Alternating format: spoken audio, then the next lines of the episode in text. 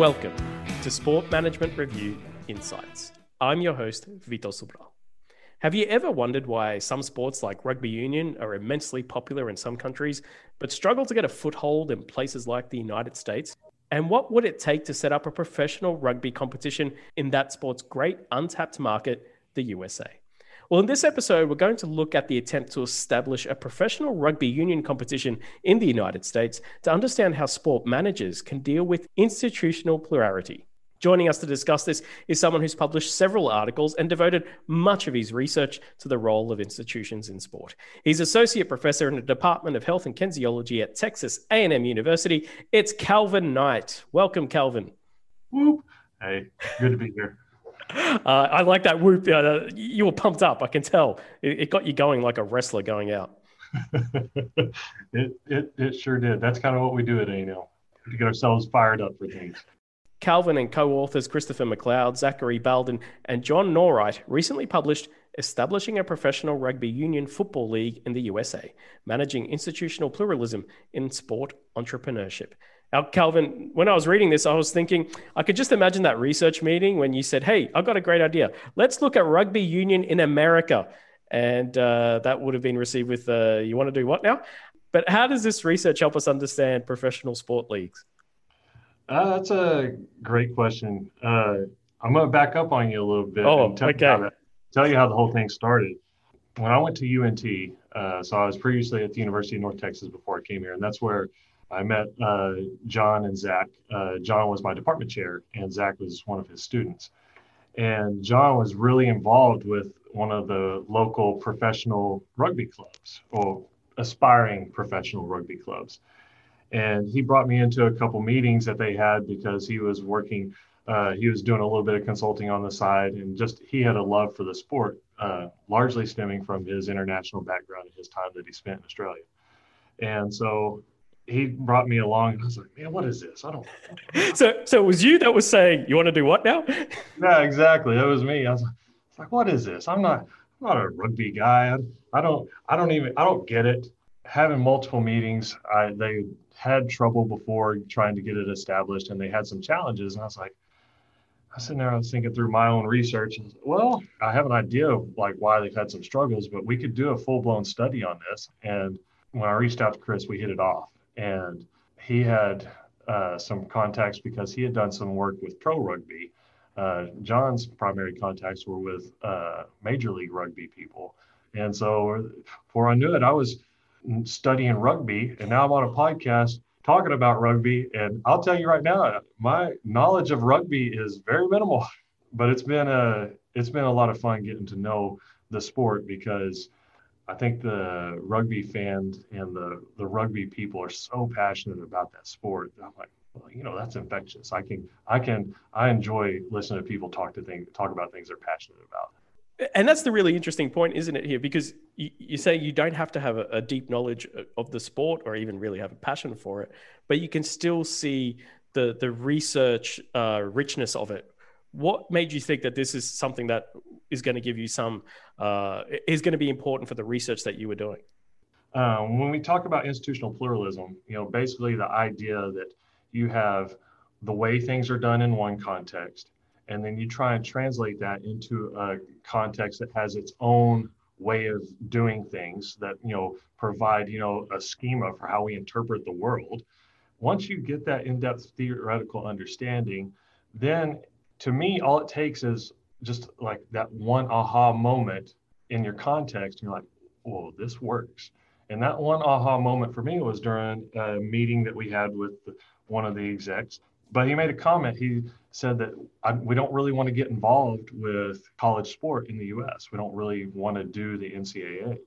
It turns out he was really the outlier in the whole data set that we had on that. But that's what started, because I was like, well, that's not how it works over here. Yeah. If you're going to do, you know, the pathway for U.S., the traditional pathway is you can do some stuff in the youth sports, but then you start playing in school, so, you know, secondary school, and then you go to college and you play your sport professionally there, and then that's where they pick you off, and you get to go play professionally. It turns out, it sounded like he was like, well, we want to do more of what you know, the club system is done in, you know, Europe and Australia and other countries. I was like, well, there's your problem. And so that's what sparked the idea. And I was like, well, let's roll, because I know I can write that theory up all day long right now. I can see how that works, because in Australia and the United States, the Europeans are all about promotion and relegation in football and other sports. And in Australia and the United States, that doesn't work. That's not how you do it. You have to have finals. You don't have league champions. So you can see how all of this is quite relevant. Yeah, absolutely. And, you know, whenever you start taking what you understand in one context and you want to go apply it to another context, if the people in the receiving context, if the major stakeholders don't understand it and don't have a cognitive schema even for how this thing works, then it's going to be some struggles. So that was your theory there. That what we've just talked about, that's institutional pluralism. You defined that extremely well in non-academic terms. What's the academic definition? What's the nitty-gritty of it? Academically, if you pull it from the theory, is like institutional pluralism is the scenario where you have organizations or entities embedded within multiple institutional spheres. So if we understand institutions as more or less taken for granted norms that provide, you know, meaning and understanding to daily life, they are resistant to change, often self-reproducing. It's more or less just the way things are done. And if you are embedded in a situation, and as the world becomes more and more it becomes smaller, really. You know, we become more transnational with all our corporations, but especially, you know, we see that in the sport industry, that you have leagues and players and people who are trying to, you know, become more international with what they're doing. The way you are embedded then inherently in multiple institutional spheres. And that is going to cause some issues. We know from the literature that, you know, you have issues of inefficiency, you have issues of confusion, you know, like so who's doing what, how are we going to do this? And sport organizations, sport entities have to figure out a way to make that work. Different areas that have different expectations, that have different, often conflicting ideas of how to become legitimate. And that's the key point, right? Because if you aren't viewed as legitimate from an institutional theory standpoint, then it's hard to get resources for survival. It's hard to get the support from stakeholders.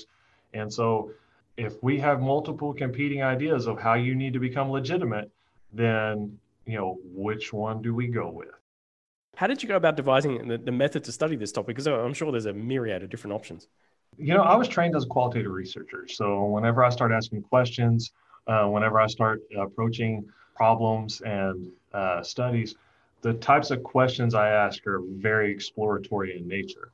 And so that lends itself well for, you know, various forms of qualitative research. Here we went with a comparative case study because we had two cases, right? We had pro rugby and we had Major League Rugby. Just for those who don't know, those are the two competing attempts at the professional competition in the United States. I wouldn't even say they're competing in as much as they kind of did, but it was more of like one was like pro rugby started, they had one season and then they went under. And then MLR tried to come in and fill in that gap like immediately afterwards. We knew that we could get access to the people to talk to, which is generally the most difficult part if you're going to do qualitative research in this regard, is finding participants and finding ways to collect that data, getting them to talk. Fortunately, John had contacts, Chris had contacts, so, and then we could snowball it out from there. And so we were able to, you know, get a good group of participants who could really speak to this. You know, there's all the documentation that goes along with it that is very good for supplementary data. You know, our method fit kind of what we're looking to study, and so it was just a natural, you know, we weren't trying to force anything in that regard. So we're like, well, this makes sense, we can go talk to people. Sounds organic. Was it difficult to get them to talk about things? Were there some issues that were like, no, I don't want to go there, that's too close to home? We didn't dive into much that was overly controversial. There were obviously competing perspectives when you start talking to a person who was a high up executive in a failed league. So that person had certainly had some thoughts. But that was rich data, right? It was very rich because you get multiple perspectives. We ran into an issue with data collection that I hadn't even heard of. And we had one participant who the challenge to get him to talk was he didn't want confidentiality or anonymity. He wanted his name on it. We're like, oh, okay, so we had to go back to the IRB. Like, well, what do we do with this? Yeah. We're like, well, bro, I don't know that. I mean, yeah, we'll let you. You can say what you want. It's not going to be overly magical because his was more of a supplementary perspective because the guy's name is Nathan Bombries, and he was an executive for one of the Scottish rugby teams.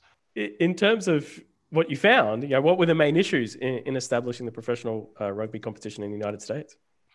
Well, the first thing we found and we had to establish was, are we truly looking at a pluralistic situation? And so we went through the process of developing, we call it an ideal types type chart. So you can compare the logics, you can compare the institutional systems a little bit.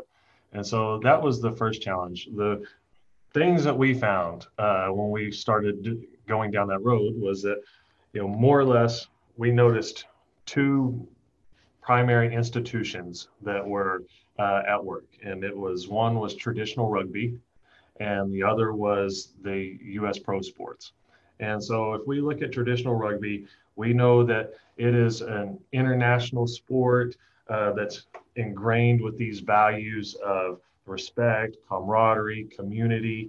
The way the economic system of rugby across the world, you have it both. In some instances, you have an open system where you, like we talked about earlier, you have the relegation and that league structure, but in even places like Australia and then in the U.S., right? And we'll get to that in a sec. It's more of a closed system, and also we noticed with rugby is like there's a blurry line between participants and spectators. That it's very much a community-based thing, whereas in the U.S. that's a little bit different, right? Our primary focus of what we're looking at is trying to maximize the experience for spectators. And then we also, looked at the U.S. as a purely closed economic system. There's no relegation, right? These are your teams. If you want in, you have to be voted in by the majority, regardless of success or not. If you're in, you're in. And so that we noticed that was a little bit different. When we look at how the leagues were going to navigate that system, they already have, some competing ideas, maybe not even competing is not the right word, because that, or just different ideas of what is, how to build a league, what it's going to look like. And so, we started with pro rugby and, the main finding that we saw was like, look, they basically only wanted an American view of rugby. Right? We want, we're going to maximize profits. We are, even when it came down to the rules, right? We're going to find ways, we need to Americanize some of this, and there's some to make it make sense. And we're going to focus on that. And what we noticed was that they basically alienated the rugby community. Certainly pro was able to get exclusive sanctioning through USA Rugby. And so that was kind of a good thing, but they didn't really, the execs, and it was really headed by one. He was seeking legitimacy in a U.S. system, right? He wasn't wrong. They weren't wrong in that regard, as we'll talk about when we get to the MLR findings. But he basically alienated not the entire, but a lot of the rugby community that was already established here. And so once you lose that support and you run out of cash, and then nobody else wants to give you any more cash, well, what are we going to do? Well, you're going to fold. And so, essentially what happened was pro rugby folded. And so, and then right in that created that gap for Major League Rugby, which was largely comprised of a lot of the same people that were trying to do it in more of a hybrid fashion, if you will. And that was one of the big takeaways that when we'll get to the takeaways. They all operated as a single league entity structure, right?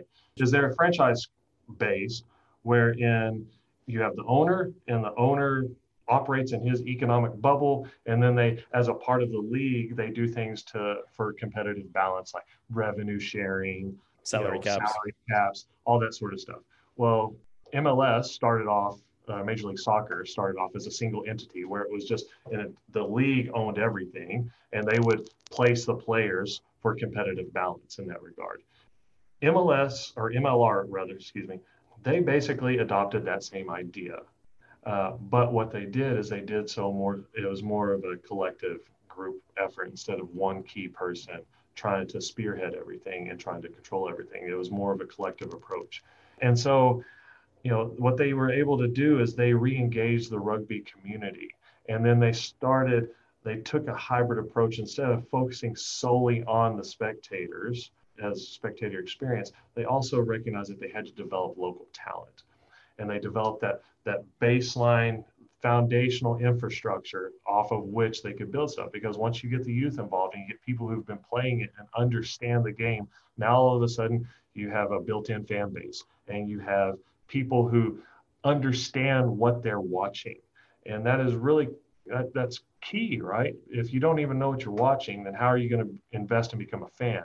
And so they really did some things early on to try and look, we're going to have to build a good foundation. And if we're going to be in this for the long haul, that was sort of the approach that they took. Is it was more of a higher side. We are going to do American things because we are an American market, but we're also going to do things that make sense for rugby. We're going to maintain our focus on the traditional core values. We're going to engage the international communities and show that we are legitimate within rugby as well as being legitimate within the U.S. market. Now, when I ask this question, to me, I think it's the hardest question you can answer in academia. And I think to a lot of people as well. But my guess is you're relishing this question. How does this advance our understanding of the theory? What it just tells us, and especially when we start talking about sport and sport organizations, is popular stream that we see a lot in the sport for development literature right now is this idea of you have to be hybrid at some level, especially if you're going to go cross institutional spheres. The easiest way to think about it is even international borders, right? If you're going to go international and you're going to go into new markets, then you're going to have to, one, figure out what's going on in that market and how you can position yourself in that market. And then you're going to have to find ways to both to get support in the local market, but also have support from the key stakeholders that will continue to support your sport. And in doing so, if you have that hybrid approach, I think that you would probably increase your chances of success. Because what we've seen is Major League Rugby, I think they were on season 3 and they were expanding. They had a couple of expansion teams come in. So it looked like that they might have had a little bit of staying power. Now, the caveat to all of this is, when COVID hit, what leagues are going to survive, right? We've already seen a lot of the fledgling leagues, basically have to go under because of COVID. But virus pandemic aside, it seemed like they had really started laying that foundation to where they had some real staying power. And so you can see, you have to be cognizant of if you're going to try and go build and go insert yourself into a new market that has its own institutions built into it, you have to understand those and you have to position yourself in a manner that you can maintain the support of the people back home, but you also make sense and can become legitimate in the new market. You're a Seinfeld fan. I can see it. You got the Kramer poster on your wall. It's magnificent. So I'm going to give you kind of a Seinfeld scenario here. You're George Costanza. You've been promoted from assistant to the traveling manager to now someone who advises Steinbrenner and others at sport organizations. You're advising them. What would you tell them to do in this instance when they're facing institutional pluralism? That's a good question. I would say learn the local culture of where you're going into, wherever that's going to be. I'd say you need to learn what is important in those areas and see how what you're offering fits within that local culture, and find ways that you can incorporate what matters in the local culture into what you are doing in a way that makes sense, that you can still maintain support back home, but you also fit with the locals, because you need support from both, right? Because folks in the established institutions are the ones that have put you in a position to be successful. That's where you have your resources. That's where you have your cognitive support. That's where it makes sense. So you need those resources to keep going. Okay. But when you go into the locals, they also have to find ways to connect and understand what you're doing and to see how what you provide is valuable to them in some regard. And if you can find a way to balance those things, and so you maintain some trueness to your core of who you are, but you can also find ways to make who you are fit with your new context. I think that's the advice, is that you have to be able to do both. You have to focus on the importing and the exporting. Very good. Oh, that is magnificent. The Seinfeld quote at the end. I love it. It's brilliant. Calvin, thanks so much. That was a fascinating chat and really insightful. And I think this is really important research for sport organizations just about everywhere in the world. I appreciate it. It's been a lot of fun. And thanks for listening to Sport Management Review Insights. At the Sport Management Review website, you'll find all the latest research being published, including the article discussed in this episode, Establishing a Professional Rugby Union Football League in the USA, Managing Institutional Pluralism in Sport Entrepreneurship, from Volume 23, Issue 5. That's it for this episode, but take a look. There's plenty more that you can download to your favorite podcast player. Until then, it's bye for now.